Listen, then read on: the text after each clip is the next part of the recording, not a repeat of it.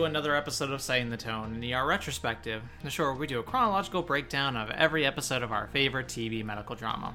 My name is Elizabeth, and with me today, as always, are Lauren It's a Thursday.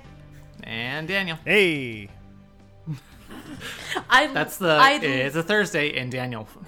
I gotta say, it same syllables as salutations. I had to try it. You're not wrong.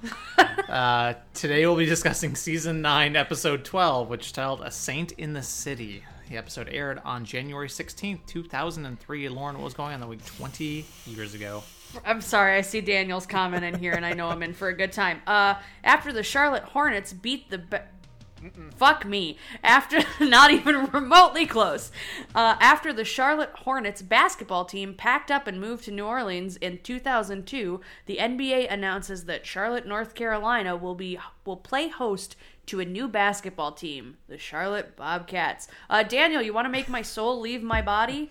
full. I I was so excited when I read this because I was like, I I might be able to take Lauren just into another dimension of leaving her body because I can untangle in under, let's say three minutes. I can I can untangle fifty years maybe worth of professional basketball history here, going back. So if we go back to the 19 Lauren is timing you. if we go back to the 1970s, there was a team called the New Orleans Jazz, and they played in, as you might imagine, New Orleans, Louisiana. Uh, at the end of the 70s, they pack up and they move to Utah, Salt Lake City, Utah, of all places, and that is how we are uh, given the wonderfully misnamed, uh, misappropriated Utah Jazz today. That leaves New Orleans without a team. Uh, late 80s come along. Uh, NBA is undergoing massive growth. They are expanding wildly, uh, and they add four teams, I think, in the space of five years. Uh, one of those teams being uh, the Charlotte Hornets, who are. If you ever picked up a starter jacket in the 90s, you know that the Charlotte Hornets were one of the more popular additions in that group. Um, they always played relatively well. They were a likable team, fun uniforms, like cool fan atmosphere, whatever. Muggsy Bogues. Muggsy Bogues, short guy, Jake's favorite player to this day, despite not being able to pull him out of a police lineup. Um, the- so the the Hornets get sold to a uh, local businessman. Uh, I believe his name is George Shinn. He is a fucking asshole. Uh, he's just openly hostile to the fans and just like really hates them. And so they kind of stop coming and like attendance gets bad. And so by the late uh, 90s into the early 2000s, situation's pretty fucking dire. He announces that he is moving the team from New or- uh, from Charlotte to New Orleans, where they will become the New Orleans Hornets. So now Charlotte is without a team. Uh, in New Orleans now, where we are in present timeline here, 2002, 2003, uh, they're the New Orleans Hornets. A couple years after this, as you might imagine, as you might remember, uh, little hurricane comes along, uh, Hurricane Katrina, and uh, fucks up a lot of shit down in New Orleans. Uh, and one of the things it fucks up is the arena that the Hornets played in. Uh, and so they were temporarily displaced, as were a lot of the pro sports teams at that time. They were displaced from New Orleans, and they they went to a little little place in Oklahoma called Oklahoma City for a year, and became the Oklahoma City Hornets for a very brief time. Oh. Um, and this little experiment, they, they after they repaired the arena, they went back to New Orleans. This little experiment gave the NBA the idea of, ooh, we should put a team in Oklahoma City personally, uh, per, uh, permanently, which is how we end up with uh, the Oklahoma City Thunder at the cost of the city of Seattle, which loses the Seattle Supersonics still to this day without a team. Fucking travesty. Um, but that's how we end up with the Oklahoma City Thunder. New Orleans at some point in the uh, I want to say early 2010s uh, decides that they want to rebrand themselves as the New Orleans Pelicans. Still a stupid fucking name, and the city of Charlotte as the Bobcats are the world's most forgettable fucking dumpster fire franchise. They their only claim to so the, the only claim to fame of the Charlotte Bobcats, so named by the way because they were founded and owned by a guy named Bob, who was the owner of BET, the the, TV channel. Bobcats. He named the team the Bobcats because his name was Bob.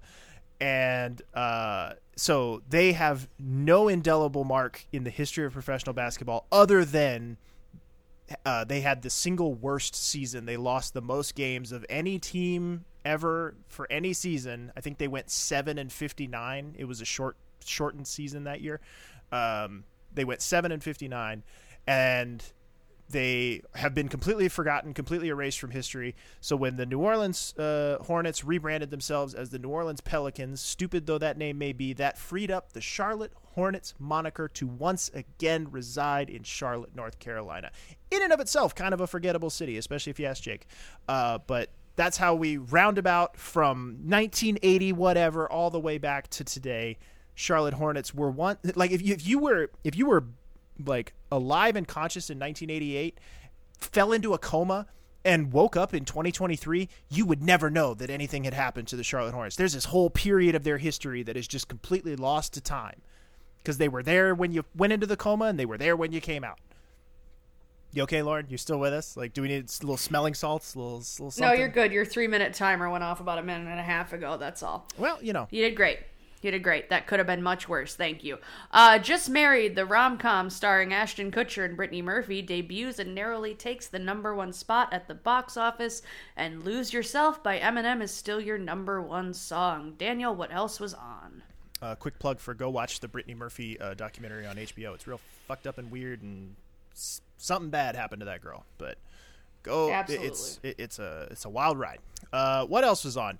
Whole lot of unfortunate episode titles tonight, gang. I really do apologize, and I'm going to editorialize them as I go. Uh, 8 p.m. Friends with the episode The One with Phoebe's Rats. At 8:30 Scrubs with My Philosophy.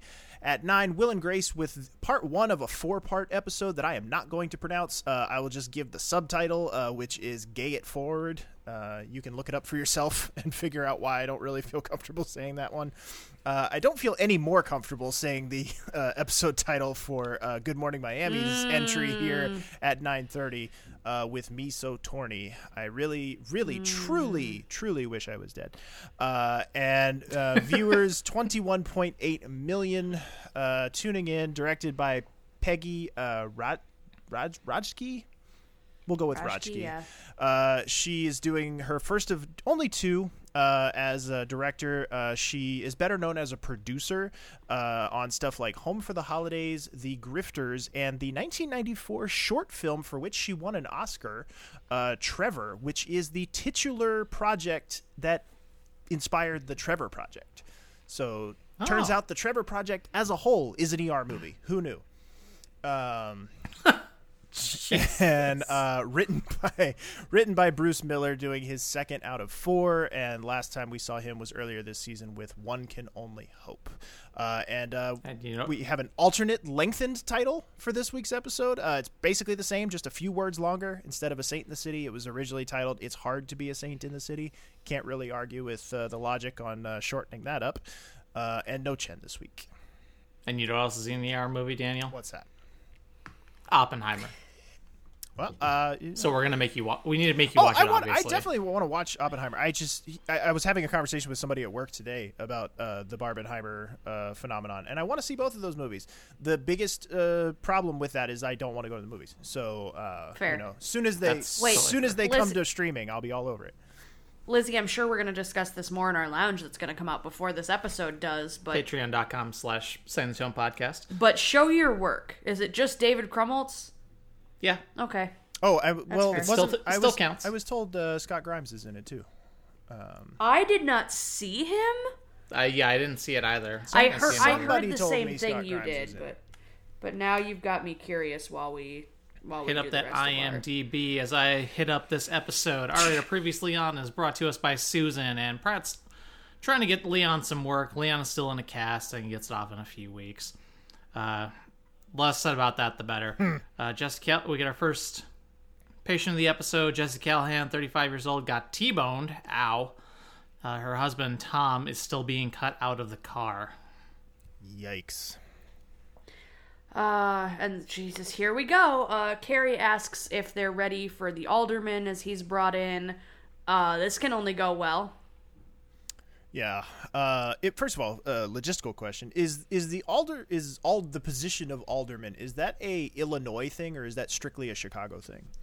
That's strictly a Chicago thing. That's basically our city council. Gotcha. Okay, it's one one of those things that like I was I was talking actually to Jen about this earlier tonight because we were talking about this storyline and she was like, "What's an alderman?" And I was like, "I think it's a local government thing in at least Chicago." It's but basically we have like 50 I think we, if it's either 50 or somewhere in the 50s number amount of like different little wards as they're known, just little sections of the city and then they all elect someone to represent them in the city and they pass the do they do the they do the law making do, things. do the law thing. And sometimes they're entirely pointless like renaming Lakeshore Drive. There you go. Well, the alderman here is uh, uh, Alderman Bright is uh, played by actor Bruce Weitz, who appears in stuff like Hill Street Blues, Half Past Dead, and another canonical ER movie, uh, one that we have actually done a movie review for, uh, Deep Impact, uh, where he's also paired up with uh, uh, Carrie for. Isn't he like? Doesn't he? Isn't he the news guy with her? Like he's the news director. Yeah, I think and she's one of the anchors something. or she's one of the reporters. Um, but he has 109 credits to his name, and he is making his first of four appearances as the alderman. I'm sorry, I just found out who uh, Scott Grimes was in Oppenheimer, and I need photographic proof. But anyway, um, So he is in it. Though. the Who was he? he was he was a very mind. Lizzie will talk about it Sunday, but he was he was. It looks like one of the uh, counselors in the tiny room. Oh, So okay. we'll we'll double check that in a second. But anyway, need photographic as evidence. Yes, I'm working on it. But first off, uh, Mr. Bright's assistant is hovering and using her cell phone, and Carrie's like, "You can't do that. Use one of ours. Nine outside line. Great, cool." Um, Susan asks if he's been drinking, and Carrie immediately goes, "You don't have to answer that," which is a sign of things to come and how far up his ass she's gonna be. Um, and the lights go out right after Carrie says that this he is at the finest hospital in Chicago. Cool. And Right on cue. and uh, the And the- assistant, um, oh Al- yes, thank. Alderman's uh, Alderman Bright's assistant here, uh, who I really only mentioned because she's going to make two appearances, uh, but she is played by actress Rachel Shapiro, who is notable uh, herself for this being her only acting credit, is uh, playing Alderman Bright's assistant here, which makes me think that she Okay, was then. makes me think that she was somebody's daughter or somebody's niece, like that she got this job and didn't pursue acting further. And then we go in with bangs, and we see Carrie is trying to rush um, Jesse Callahan out of the trauma room so they can get Jonathan in because, of course. And she also calls engineering to yell at them, and she goes, "Does anyone have a carrier pigeon?" Which I very much appreciated because, of course, the phones are in and out. Um, we learn Leon is working tonight after he picks up his uniform, and Pratt looks a little concerned at the idea of him going and getting his uniform by himself and starting work right away at night. It's a whole thing. Uh, we go back to Jonathan, and I would like to point out there are so many like cameras and like news crews like coming in, like with the alderman. Apparently, he has a history of some sort of substance use or something's going on. I will have you know, in the year of our Lord 2023. People do not care nearly as much. I was gonna say- the only time the only time you get something like this is when someone's like indicted, which has ha- happened to an unfortunate amount of uh, Illinois politicians. So especially especially aldermen. So yeah, but a journalist pretends to be a nurse to be like, oh yeah, we need to see a talk train. Was a cocaine alderman? I have a right to be here. This is the press. blah, blah, blah, blah." Just the most obnoxious reporter you'll ever see in your entire life. And Susan says, can, "Jerry, can you try to keep out the fake nurses?" And Jerry just just grunts back. So many rules to remember. Yeah, So good. A plus work from Jerry this web- episode. I feel like uh, one of the biggest suspension of disbelief things in this episode is really just the level of engagement in local politics, like from the average like news. You know, thing. like I get that there is a little bit of a salacious angle to it, but like really, it was just like, like you said, I don't buy that people would care enough for there to be this like gigantic throng of reporters following around uh as you said one of like 50 of these people like there's there's ostensibly Yeah, no. 49 other guys that are equally as powerful as this guy It's like, Like okay, I'm trying I'm trying to picture somebody doing this to like our alderman here, Angela Clay. I'm like, there's no way anybody would give a shit. Unless she is like walking out of a courthouse because she was brought up on bribery charges or something like yeah, that. like if there was some kind of like legitimately, you know, like you said, a, a an indictment or something, maybe. But like, it's just come on. It's your average city council person, even in a big city like Chicago. Like here, we have like at the theater I work at, like we have city council people that come in and out all the time, and like most of the time we don't even know that they're there until after they're gone, like because they're mm-hmm. just Yeah. people. Like you know, Laura Innes managed to make it into my work unnoticed. Like it was, you know, nobody gives a shit. Like it's just. Also, I still admire your self control because we know I would have I would have probably fucked that up. Uh, but uh, we go from there. Uh, we see Luka coming in, uh, checking to see how busy it is. Uh, this is where the husband is finally brought in from that MVA earlier, Tom. Um, he is played by actor James Colby, who appeared in stuff like Safe, Patriots Day, and The Amazing Spider Man 2. Uh, and unfortunately, he did pass away in 2018. So, no longer with us. Couldn't find a cause of death on him, though, because he was kind of young. Uh, it, it just said that. Uh, was it cocaine? it, Wow, was it it- cocaine, it Alderman? just What? it just said that he was in his fifties and that it was sudden, so that could mean a lot of things. Um, but uh, from there, we see uh, Carter uh, is headed out to give a check at some symp- sympathy fundraiser, symph- symphony fundraiser. I can't remember. Can't remember Some what. simp fundraisers. I guess all fundraisers are sympathy fundraisers, but uh, he's uh, he's gonna be in his best like uh, rich boy Carter outfit this episode. Um, Abby is rushing to get out and uh, come with him. Uh, Chuny whistles at him, and uh, is it who? Who are saying who is This is this is this is Carter who goes, That's sexual harassment, isn't it? And Chuny's like, You bet and he goes, I'm gonna circulate a petition, which is a bit of a throwback to the shit with Luka. It is. It's just, I think sh- she's she's just having fun. Oh with no, him. she absolutely is. I'm saying how he reacts to it. yeah. Because good lord, can you ever imag- imagine Carter and Chuny? No. Yeah. No. No. Absolutely not. But then again, She would've- I can't she would've imagine put him Carter with right- Most people. But she would have put him right real fast. I'm just saying that right now. Like all the complaints people are gonna have about Kem, they'd have it about Chuny tenfold because Chuny wouldn't put up with any of that shit. She would put him right in the dumpster where he belongs. Oh, Oh. Uh, but then we see uh, the assistant, uh, Dr. McNulty's assistant from last episode, popping in, uh, coming to talk with Carter about. Uh, remember at the towards the end of last episode, like he was like, "Oh, he needs to come back. His diabetes is out of control." Yada yada yada. Um, She's worried about his diabetes. He won't uh, won't leave the clinic to uh, get his own health checked out, and so she wants Carter to come down and talk to him because he won't listen to her. Uh, and Carter gets uh, pulled away suddenly uh, because uh, Jesse, the original patient from beginning the episode, she crashed in CT. and Susan and Pratt are looking at a patient Carter handed off. Uh, it's Carter's like, oh yeah, it'll be an easy dispo. Everything's It's fine. the flu. This woman looks like death on a stick. Like holy shit. Shit on a shingle. She, she, yeah, she very much has pneumonia. They need to call the ICU.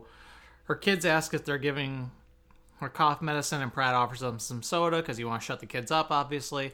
Uh, son says that they should call their older brother Doug, but the sister says no, and the mom is very much agitated at this fact uh, because their husband died last year, and Doug is something of a public menace in her eyes.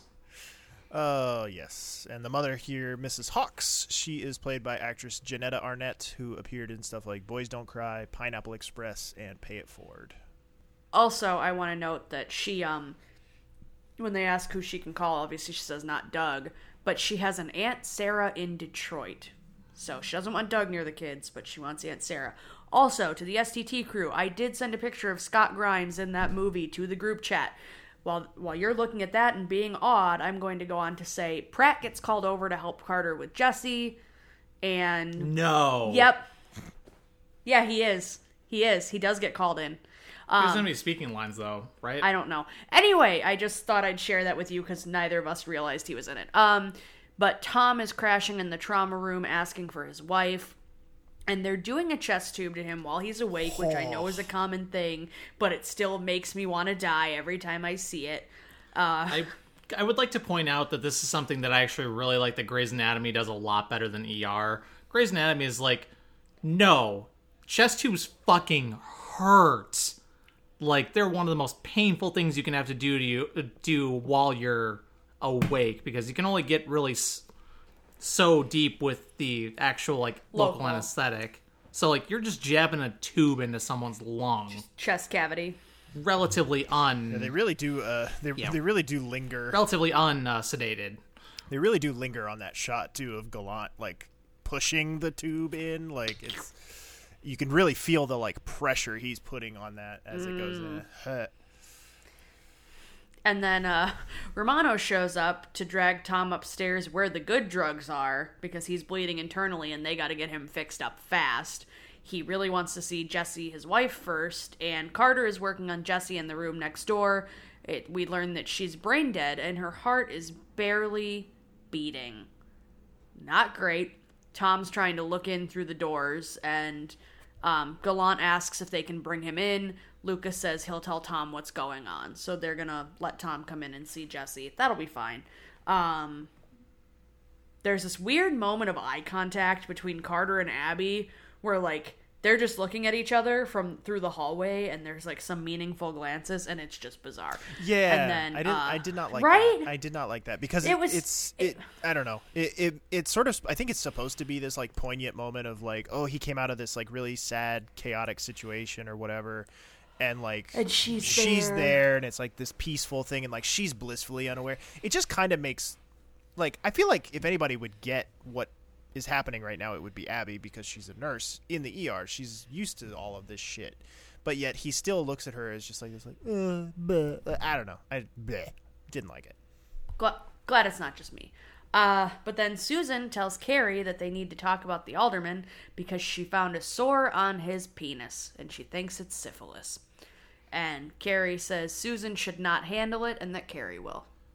Cool. Nothing bad will ever happen Nope. with that. So r- remind Uh, me, remind me, uh, what exactly was the chief complaint for why the alderman was brought in in the first place? Is that ever established? He Uh, like he fell he fell and hurt his knee or something like that. So, so he believe, he fell and hurt his Yeah. knee. So Susan looked at his penis. Like, what was the? I think was- there was is he something- just? Is it just that? You know, there was is it some that? ve- Is he hanging? Is he swinging that low that she was examining his knee and his penis fell out? Like, No, I think they did give some hand wavy reason why, like, um, if she was like checking to make sure he hadn't hurt his hip or something. I don't know. They had, Yeah. they had said something about like, oh, while I was checking, blah blah blah. But yes, you're right. His his initial complaint was he fell off a stage and banged his knee or something like that. So Okay. You are right, Daniel. You get the loophole award for the episode. Why the fuck was she looking at his penis? We're gonna have mean, it- we're gonna have at least two listeners in the Discord come back and be like, "You perverts!" She said why. Here's what it is. and I welcome it. It makes sense that she would do a, a full exam on on an older person who fell.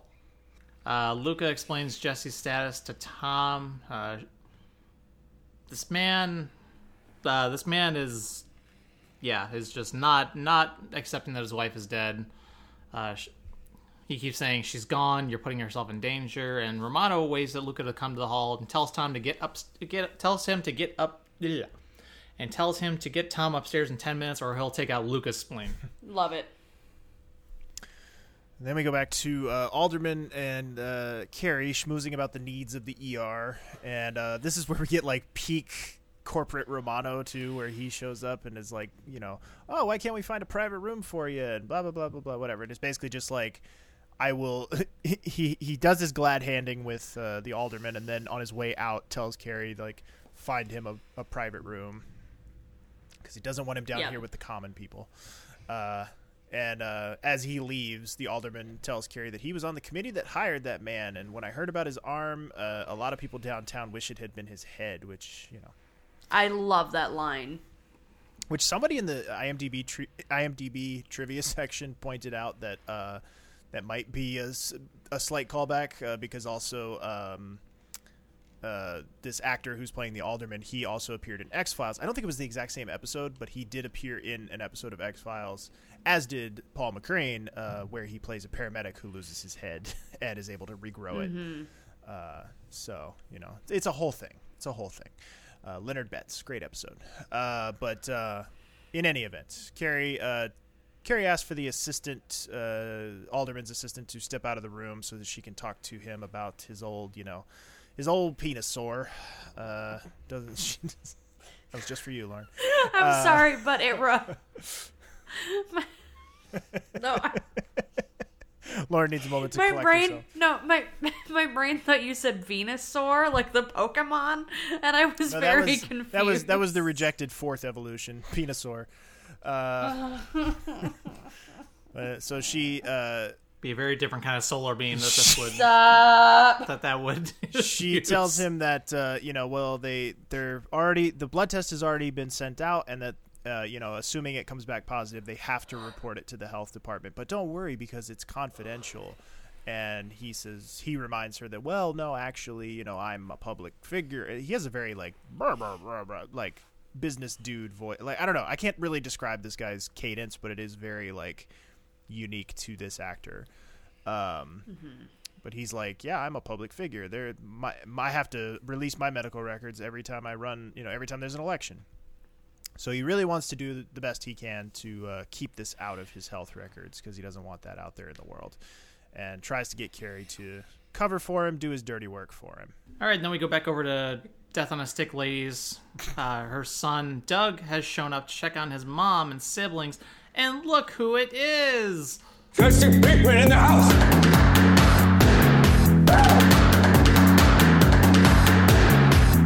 Bitch, bitch, Little bitch. I made you my bitch. Jesse. Bitch. Bitch. Yeah, bitch. Jesse. Bitch.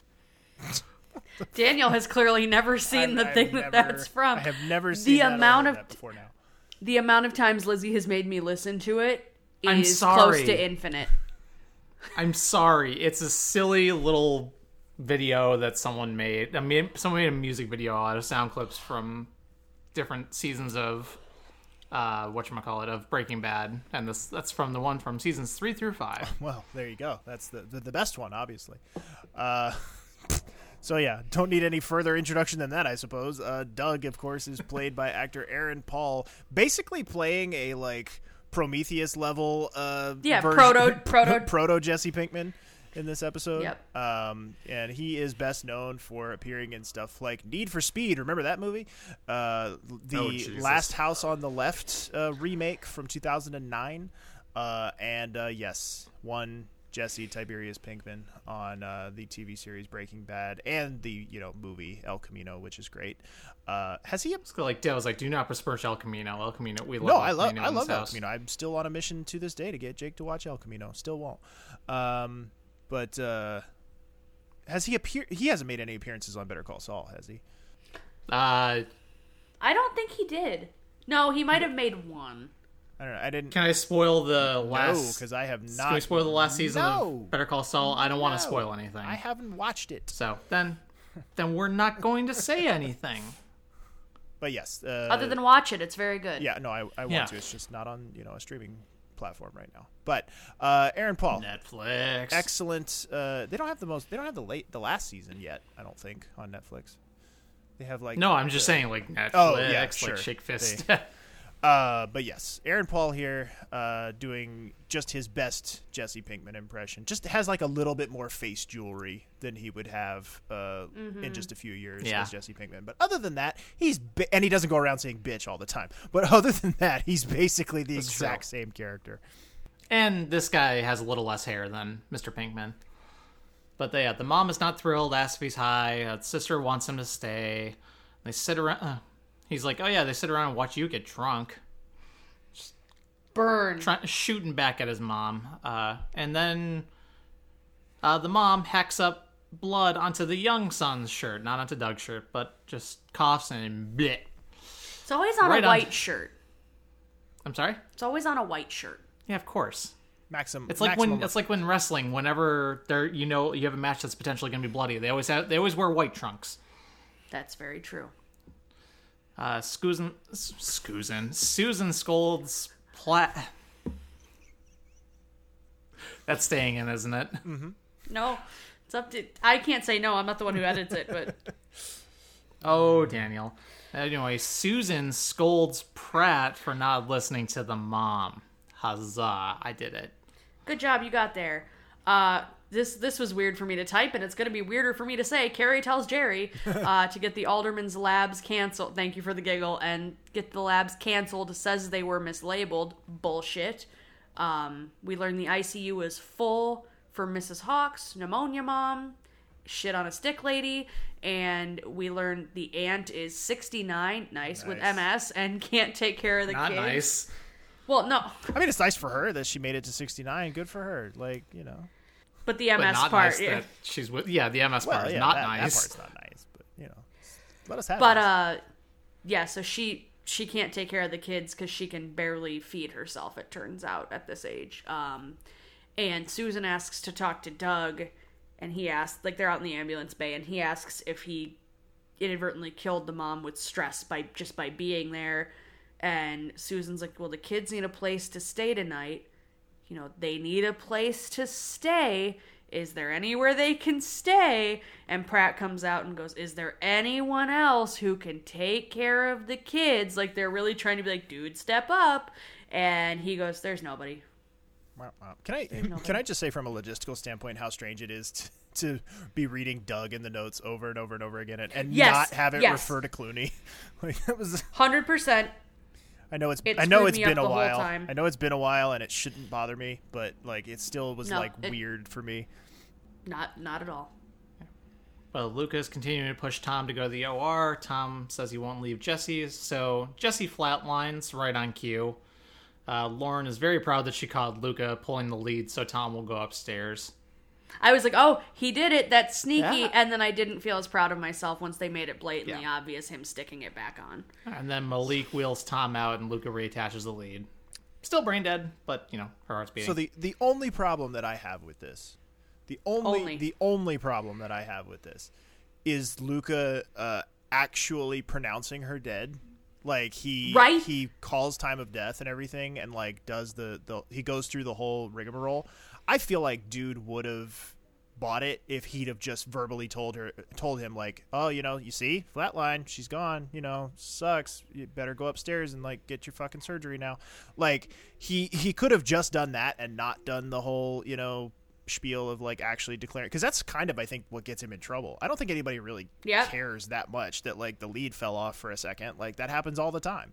Like it just i just you know I get where he's coming from. Like he's trying to convince this guy to go because otherwise it's going to mean that he dies too.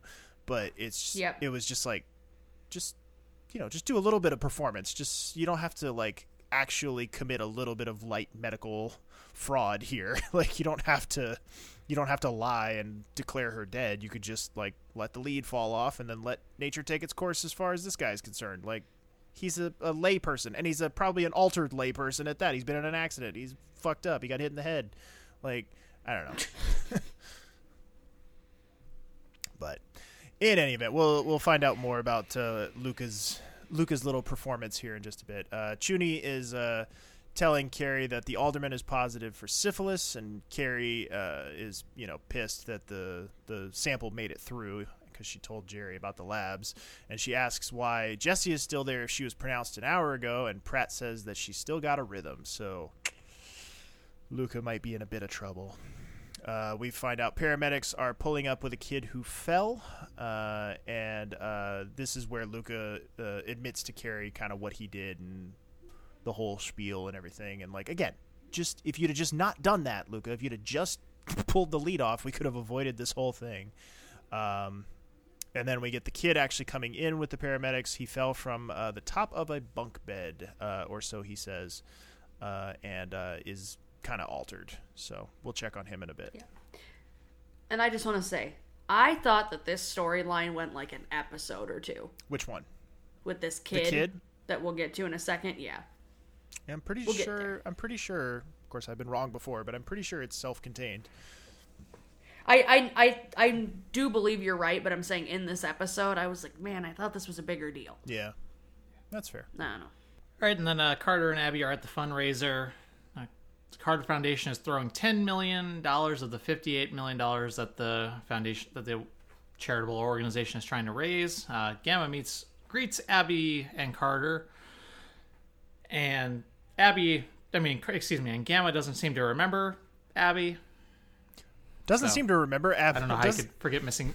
doesn't seem to remember Abby, and let's just call you know call a spade a spade here. Like, is kind of a fucking bitch to Abby. like, is kind of like Yeah. needlessly dismissive and rude to Abby here. She's not from money, so sh clearly she can't be involved with with a Carter. Mm. So that so something. She kind of like well, but she she does sort of like imply that like there's somebody else that she wishes Carter was here with. Like she she makes some like snide remarks about like oh like you know is this who you're with this time kind of thing, and it's just like.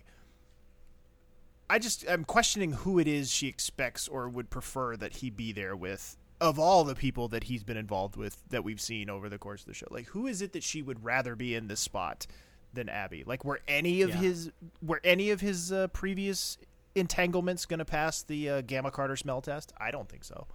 beats me. But Abby asked what a canapé is and how they're different from appetizers, and I have absolutely no fucking clue. Uh, Gamma wants Carter to come for the election of board members and for him to take place as treasurer so his dad can take her place as president. You ever God, there's so much nepotism in the Carter Foundation. Carter nepo baby?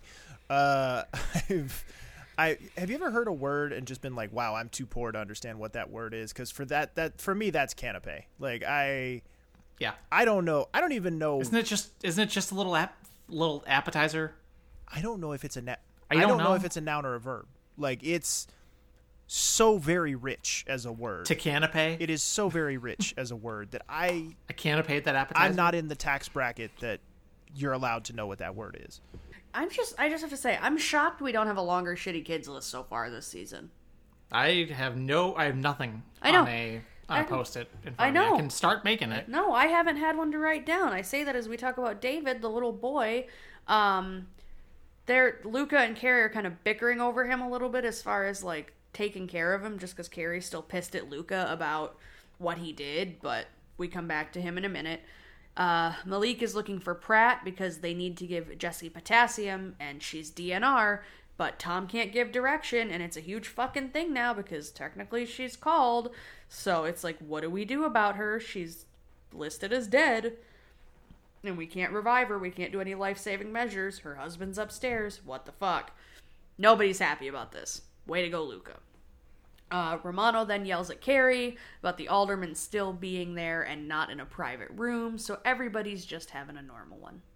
Exactly. So are Carter and Abby. So let's listen into an audio clip of them talking about Gamma's request. you go. This is a little rude. Stay out of it. Excuse me if I could have your So attention, please. With 200 fewer seats, much larger rehearsal hall and dressing rooms, world My grandmother doesn't want me to be the treasurer of the family foundation. She wants me to quit working. She's old. She's probably looking to you to take on some of her load. Embrace my familial responsibilities. So many dear friends who for so Join the family business? have shared one Which is what exactly? It's this. It's giving away money. It's cutting ribbons. It's waving to the common man. It's Prince Charles without the castle. I don't know about no castle. I've seen your grandmother's house. Abby, I know that you mean well, but don't try to tell me what to do with my life. It is a great pleasure for me to introduce Okay. John Carter. The fucking Just throw the whole man, don't tell the whole man into the dumpster. don't tell me what to do with my life as I proceed to tell you and everyone around me what to do with theirs. Like just ugh. Ugh. Carter, my dude. Just that's it. Just Carter, my dude. That was the other alternate title for this episode. Car- and the and the alternate longer title was "Throw the Whole Man Away." Uh, uh, yeah. What what more can we, we? We will have plenty more time to shit on Carter before the episode is over. But for now, we go back to uh, David, uh, who is now awake, asking where his dad is. Uh, Jerry gives Luka David's X-rays, and Luka immediately spots some old fractures and uh, calls for DCFS. So looks like he might have an abuse case on his hands. Uh, and right as he uh, calls for that, uh, Dad shows up and gives the usual excuse of, uh, you know, kid gets hurt all the time. He's clumsy. You know, like it's a pretty pretty textbook case up until this point. Before you say who the dad is, I just have to say I'm upset how long it took me to place where I recognized him from. With that being said, go ahead, Daniel. So I was I was a I was twofold uh, shocked here. I mean, one I wasn't shocked because Yep. I remembered that, but like the this this dot had yet to be connected for me until pretty much when I did the notes for this episode. So the dad here is played by actor Joe Yep. O'Connor, who appears in stuff like Green Hornet. Um, the dot that was never connected for me until just now is that he's the fucking dad on Clarissa Explains It All from the '90s Yep. like Nickelodeon show. Holy shit! Like what? like that was just so like mind blowing to me because that was a show I watched a lot of when I was a kid. Uh, It was I was that was right in my age wheelhouse, and I was just like I'm I'm eternally fucking disappointed by Melissa Joan Hart as an adult. Like let me fucking let's start there. Like Yeah. she's just and she's the worst kind of like nut job too like that she just like tries to maintain the she's she's got the same fucking disease that uh uh Mayim Bialik has where she tries to retain this air of like uh objectivity where it's like well I'm not compl- I don't like spout you know flames out of my eyeballs or anything like that I'm not completely crazy but I'm just crazy enough to be and then annoying she's over here starring in God. And then she's over here starring in God's Not Dead. Yeah, like she's just she's just crazy enough to be annoying, and like that's the thing that annoys me the most. Is just like e- either go go all in, or just be nice. You know, just like be a joy to to enjoy. Like, be fucking Winnie Cooper from Wonder Years. Like just be a nice lady that we can all appreciate. Or go full fucking wackadoo crazy, but don't like do this like half in, half out where it's like, no, it's cool. I'll be on your podcast. I'm fine, you know. But also like, ah, COVID conspiracy. Like, come on, stop. Just stop it. Just stop. Pick a lane. lady. Um, that aside, uh, Joe O'Connor here. Uh, most importantly, shout out to the Innocent ladies. He uh, is probably best known for playing Alison Brie's dad on Mad Men. Uh, a delightfully messy character uh, who gets gets hung up in a Boy, howdy. get, gets hung up with a, a, a sex worker of color and then uh, tries to like fumble fuck his way out of it. Like what a what a what a beautiful disaster that character is. I'm also just now realizing how many like Nickelodeon connections there are in Mad Men. It's probably really just this guy and fucking what's her name? Uh, uh, uh, was it Allison Mack or Alice Mack? Whatever, whatever the se- uh, Alex Ally Mack. Alex No, Mack. I know. you're- She was she's fucking Ken Cosgrove's wife in that show. it was it. Yep. Not Allison No, Mack. no, Jesus. that's what, I knew there. Was, I knew that was a real name.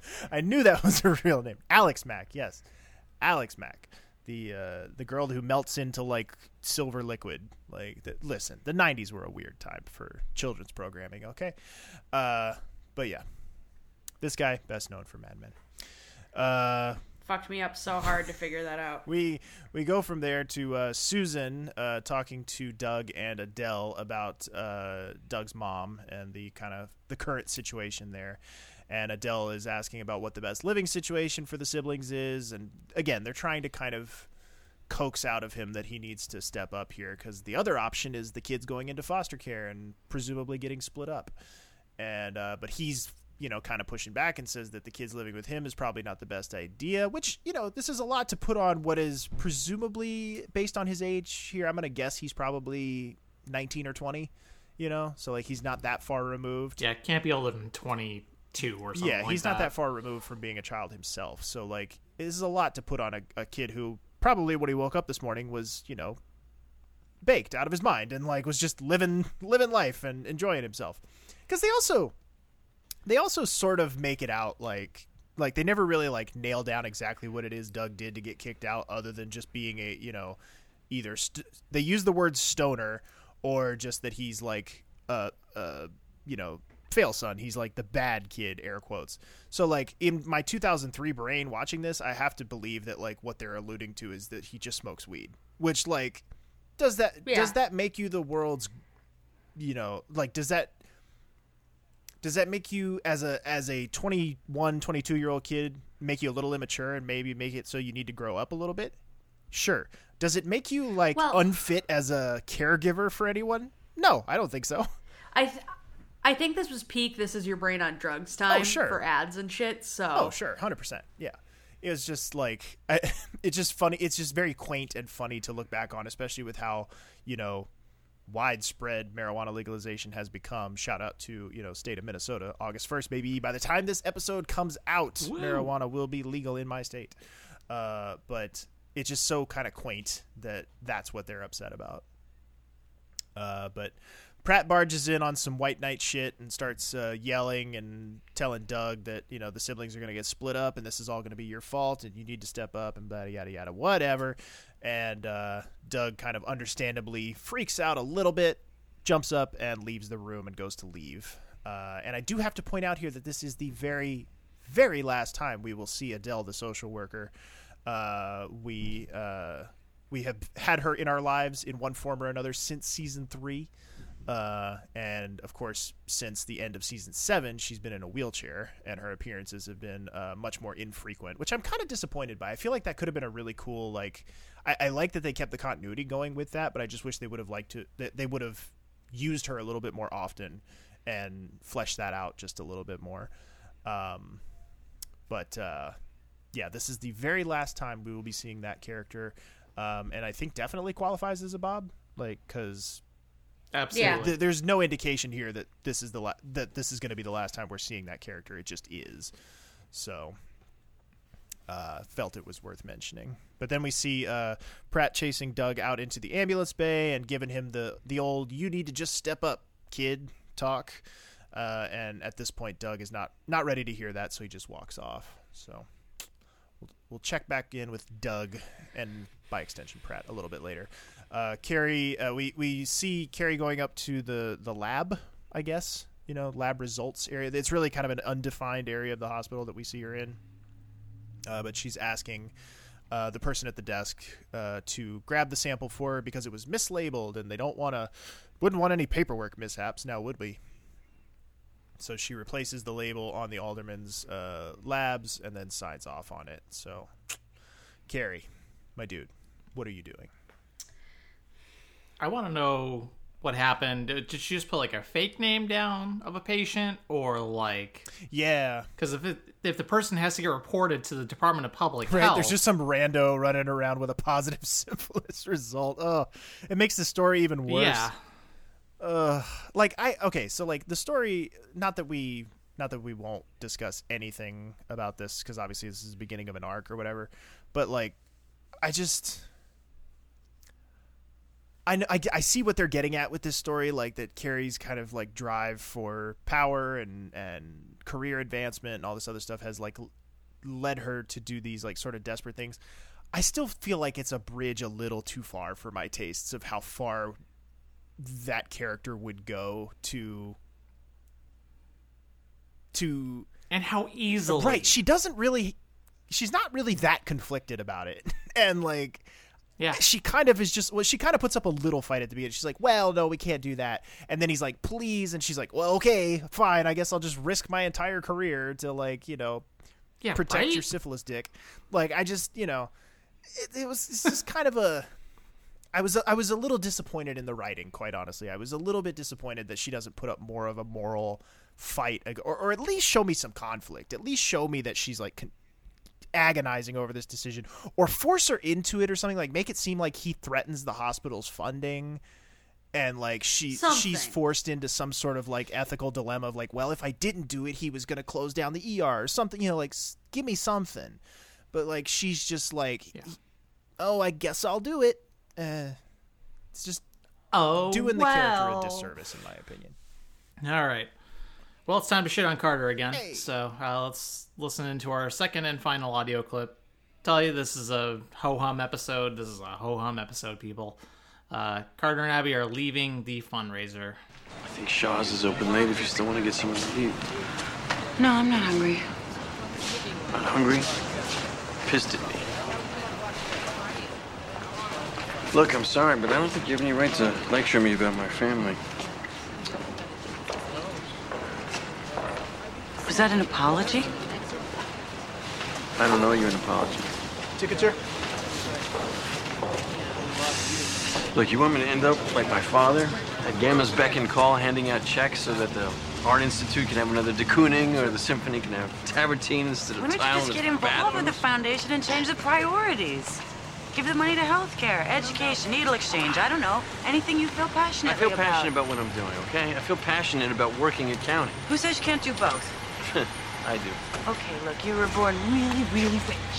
So what? It's nothing to be ashamed of. I'm not ashamed of who I am. No? You drive a Jeep. You wear a cheap watch. You rent a two bedroom apartment. What do you want me to do? Drive a BMW? No, I don't care. I couldn't care less, but you care a lot. You want everybody to think that you're just like them, and you're not. You just signed a check for $10 million in there. You didn't even blink. I write a check for over $100, I get a stomach I give something more important than money. I give my time, and I do it every day to real people, and it makes a difference. And I think that's great. I really, really do.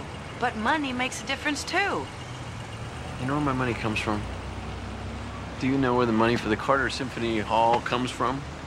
My great grandfather made a killing during the Depression cornering the coal market. In the winter of 1933, a lot of children froze to death.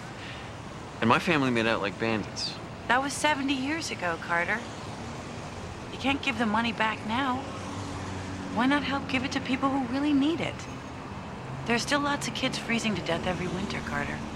right in the dumpster, and Abby just threw him in there. Right, like, is it just me or is is his defense there at the end the most like limp dick like? It's this thing. It's that thing from The Simpsons of like we haven't, we we've tried nothing and we're all out of ideas.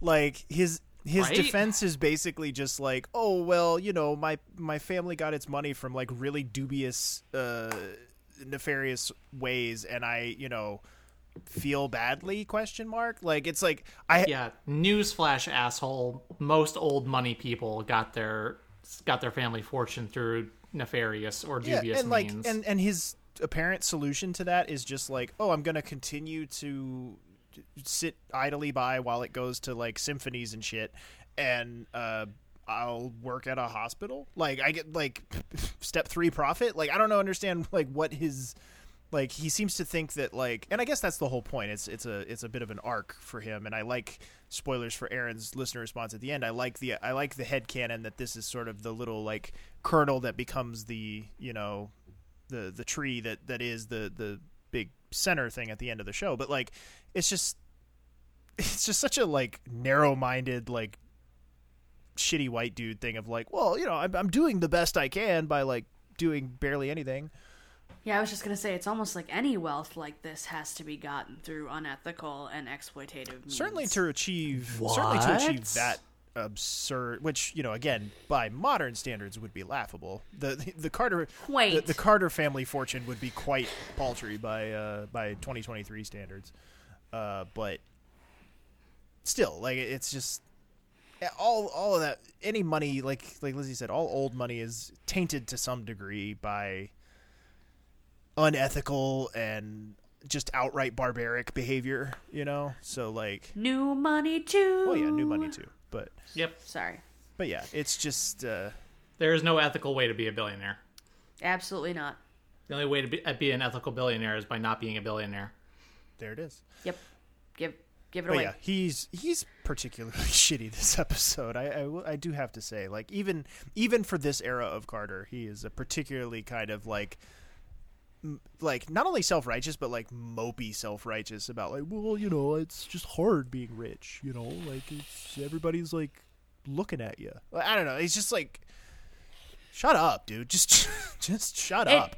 it kind of it harkens back to season one with how upset he was when that magazine went around. yeah yeah. I don't want people to treat me differently because i have you know millions of dollars.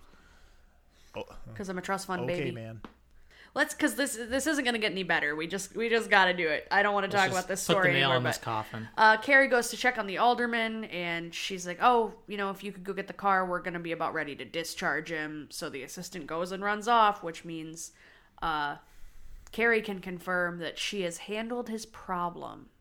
No one will know. His antibiotics are good. Penicillin worked. He shouldn't have any issues. Great. Um, And Susan afterwards is shocked that his tests were negative.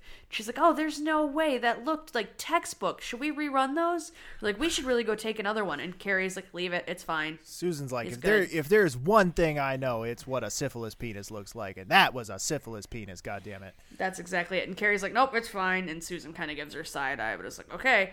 Uh, and then we hear David's dad screaming about never hurting his son, and we learn Luka called the cops instead of DCFS because DCFS had already left.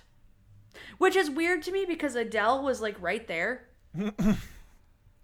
I mean, it's been a while since we've had a true Luka White Knight moment. But you know what So, I yeah. mean? Like, Right, she was physically like ten feet away. Like, yeah. So I laughed at that. Um, Kerry we tried nothing, and we're all out of ideas. Exactly. Kerry pops in to talk to David, and he says, "No, you know, Dad and I get along great. Um, we get along better since Mom left. Like they're closer and everything." And Kerry's like, "You know, like did you really, did you really fall? What happened?" And we will find out a little bit more about that in a minute.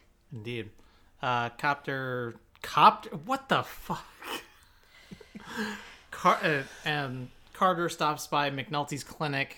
Uh, Carter is shocked that McNulty is still taking ancient diabetes drugs. It's like, what the fuck? They still make that?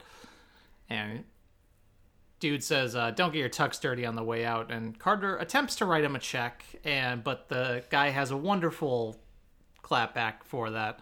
Uh, what's this? White liberal guilt? Lots of guilt. I'm not here to make you feel better. And Carter takes up a broom to sweep because he says, "Yeah, if you want to help, you can help sweep."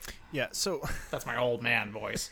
as residents of Chicago, like, is this a thing in Chicago where like you can just round a corner and walk into a place?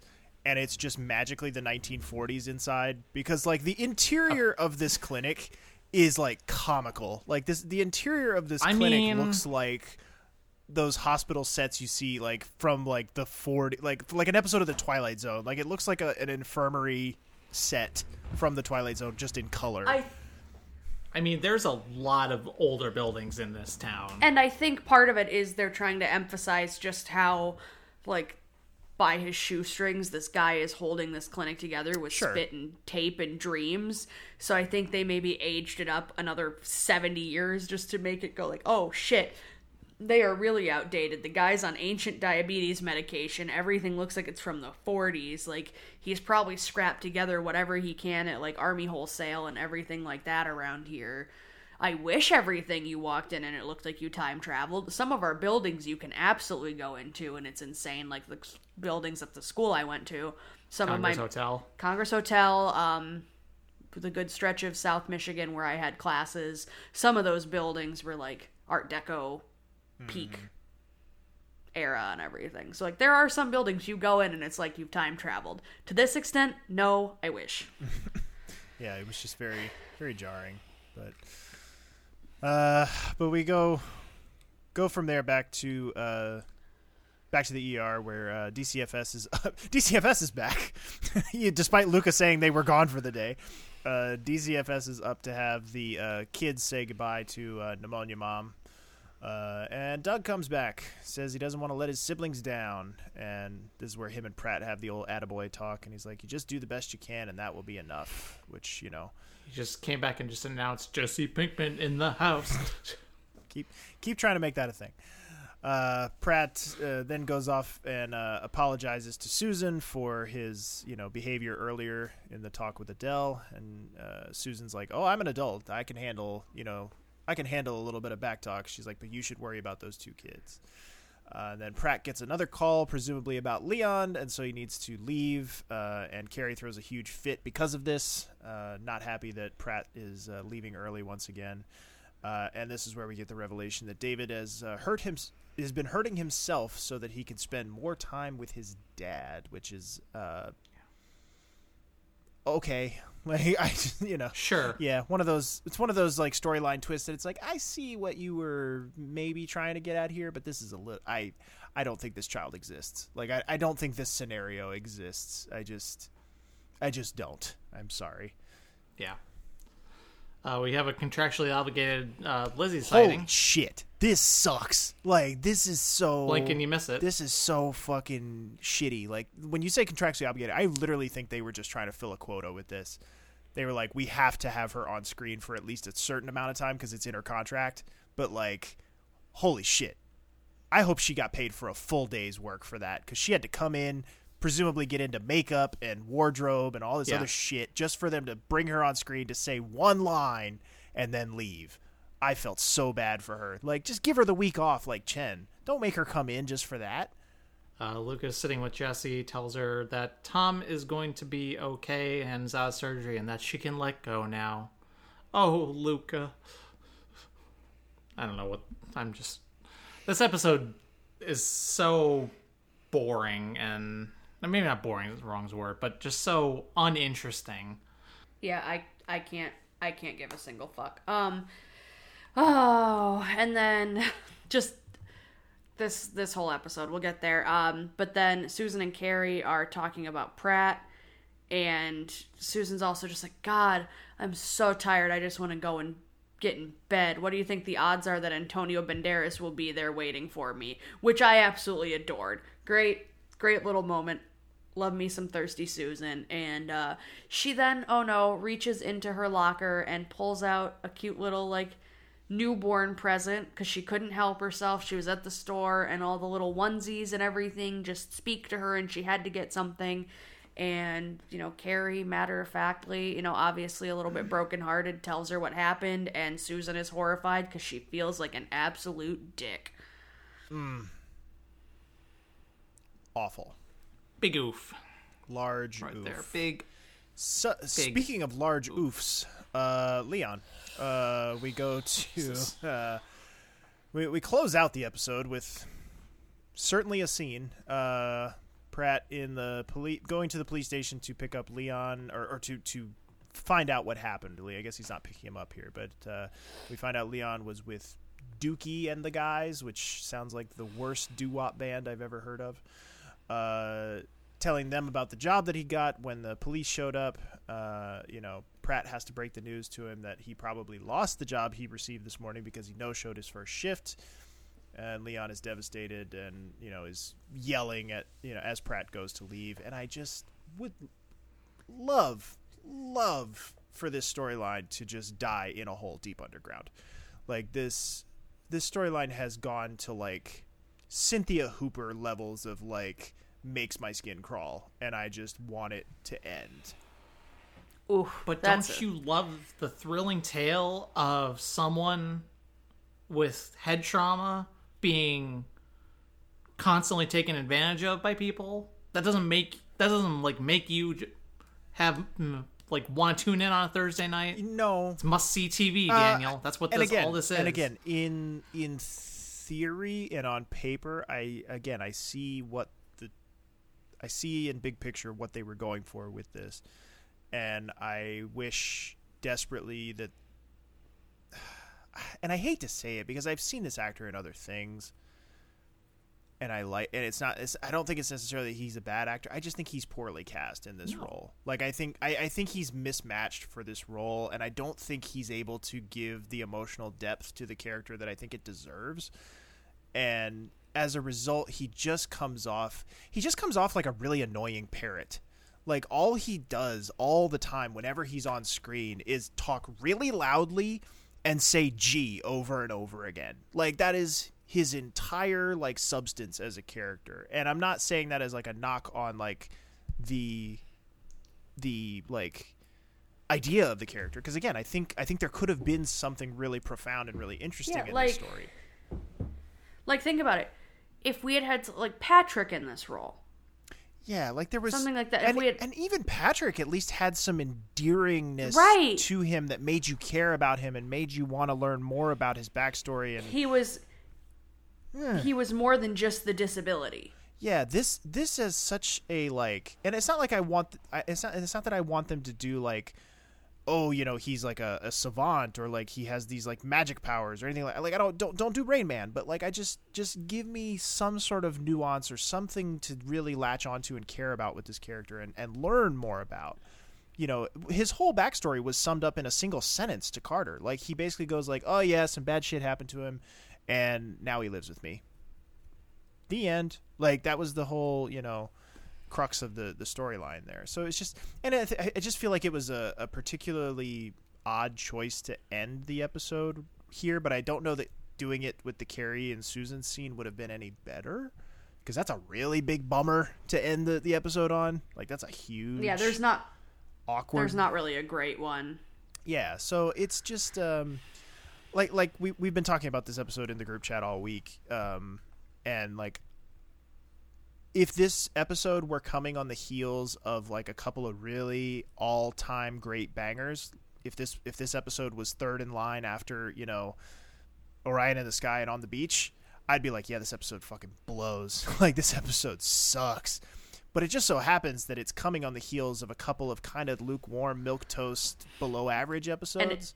And and it's a breath of fresh air. And to me, it was it was a breath of fresh air. I was like, okay, th- is this perfect? Absolutely not. But I found it to be much more palatable. I mean, we didn't have you know, it, it, it was not an episode that was rooted inherently in exploitation of trauma, if that makes sense. Like, Right. like it was not an episode that was about like, wow, look at this like you know wacky pedophile like i really hate this guy like and it wasn't like oh let's just like mo- let's just you know sit here and wallow in the plight of a trans child for 45 minutes like there was there was at least none of that. We didn't we weren't doing just trauma porn the ride for 45 minutes.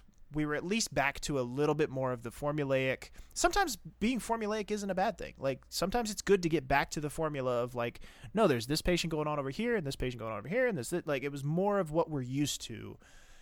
Um, and it's just that you know right now a lot of the storylines just aren't really really hitting. You know, a lot of the and and I think you know I think you would find that if the storylines were better constructed and, and hitting better, the formula of this episode, like the, the the the studs of this episode, are not bad.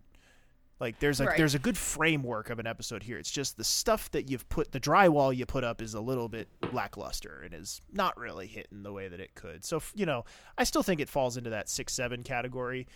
I still think, Yeah. but I but I still think it's like way better than what we've gotten in the past couple of weeks. You know, it's a step in the right I- I direction. I think one of the I think one of the worst things about a piece of media you can say is I don't care. Hmm. And I just don't care. I Like I, d- I definitely don't care about most the, of the stuff that's been happening this mid-season. I just don't I, I definitely don't care about the Leon storyline. I'm ready for that to go. I I it's not that I don't care about the Kerry Alderman storyline. I just find it a little bit hard to like wrap my arms around it of from like the stuff we were talking about earlier. Like I just feel like it's underbaked Yeah. and they don't justify they don't they don't give enough Yeah, it's so against her character. it's very against that I just character. don't that I just don't pay attention because I just don't care. Yeah. So you know, and, and then the again the the Carter and Abby stuff, like that's just frustrating to watch because like it's mm-hmm. it, it is nail it has that nails on a chalkboard quality to me of just like they've Eh, eh, they're they're just such a, a poorly matched romantic pairing and and they seem to know it like the the the mm-hmm. characters seem to know it but like there's just no like yeah. I don't know like early early in the episode when they're talking about going to the fundraiser or whatever and Carter's like, "Yeah, I know this sucks. We can do something you want next time." And she's like, "Oh, you mean like go bowling like my people like to do?" Hmm. Like what the hell? yeah not great Everyone sucks. Six out of ten Beautiful. from me. Uh, Lauren, what the listeners have to say about it? Oh, thank you guys for keeping it short and sweet this week because it's like you knew I was having a week from hell. So, with that being said, Jen T says, Can we talk about how Abby paints her face and dresses pretty for Carter, but gives zero shits in front of Luka? Because Luka doesn't care one bit about her being gorgeous, but Carter does. Uh, I'm going to editorialize here for a second, Jen, and say, of course she dresses up because it's for a fucking symphony fundraiser. So sorry, just throwing that one out there. and I'm gonna I'm gonna editorialize your editorializing because you uh you Man- Mandela affected looking gorgeous to being gorgeous, which it's one is clothing and the other one is physical appearance. So she she's looking gorgeous because it's it's fundraiser time. Yeah. Um, and Also, Gamma is looking down on her isn't endearing or cute. Gamma is an elitist asshole. Don't think anybody said it was cute. Uh, Abby's joke about the canapes would have been hilarious to anyone but Carter. He's such a complete douche here. John Carter does not get to tell Abby Lockhart that she does not know what is happening. And I so weird saying last but certainly not least when there's only two, but last but certainly not least at the full time dad says, Ah, the Aldermen, We're finally here to one of my least favorite arcs of the show, where Kerry finally ascends to the top of County's food chain. But at what cost? As it stands now, she's let a morally compromised alderman leave county with treated syphilis, but with no medical record or alert to the health department, which of course Kerry knows from previous seasons is wrong. Remember Carol's HPV teens, but justifies it by the idea that her act of discretion could be for county's greater good. But then, of course, she turns right around and gives Luka an ethical hand wringing over faking a patient's death to save a husband's life. Just not good, Cotton. Not even the poignant moment between Susan and Kerry in the locker room can wash that this away. I also would like to believe that the seed for the Joshua Carter Center was planted in this episode with Abby's speech to him about using his money to do some good. We finally get the story of origin of Carter's family fortune and why he's so ashamed to claim it, but Abby's got a point. Of course, we get there with some absolute repugnant boyfriend behavior from Carter along the way. Are we surprised though? As an aside, as we get closer to, you know, I'm cherishing these moments we have with Gamma, who looks gorgeous at the gala. Then there's the Pratt and Leon storyline that continues to linger like the alderman's untreated syphilis sore. it's tough to see this Yeesh. it's tough to see the pain this is causing Pratt and the damage to his professional life, but I think we've all had that friend or family member we've tried to help even at the risk of hurting ourselves. But none are as whiny and annoying as Leon. Come on, G. Finally, Aaron Paul really doesn't age, huh? He literally looks like he took a break from cooking with Walt to help out his siblings. I want to say this was probably only two or three years before they started Breaking Bad, so not like terribly jarring compared to how he looks at the end of Breaking Bad, but I agree, Aaron. Um, this story obviously reinforces Pratt's character trait of familial loyalty and is well played by Paul and the actress who plays the mom. Oh, and did you see Elizabeth? We're in the blink and you'll miss her phase of her ER career, which really is a shame. Truly, truly is. Well, that's about going to wrap up our episode for today, though. Thank y'all very much for listening, as always.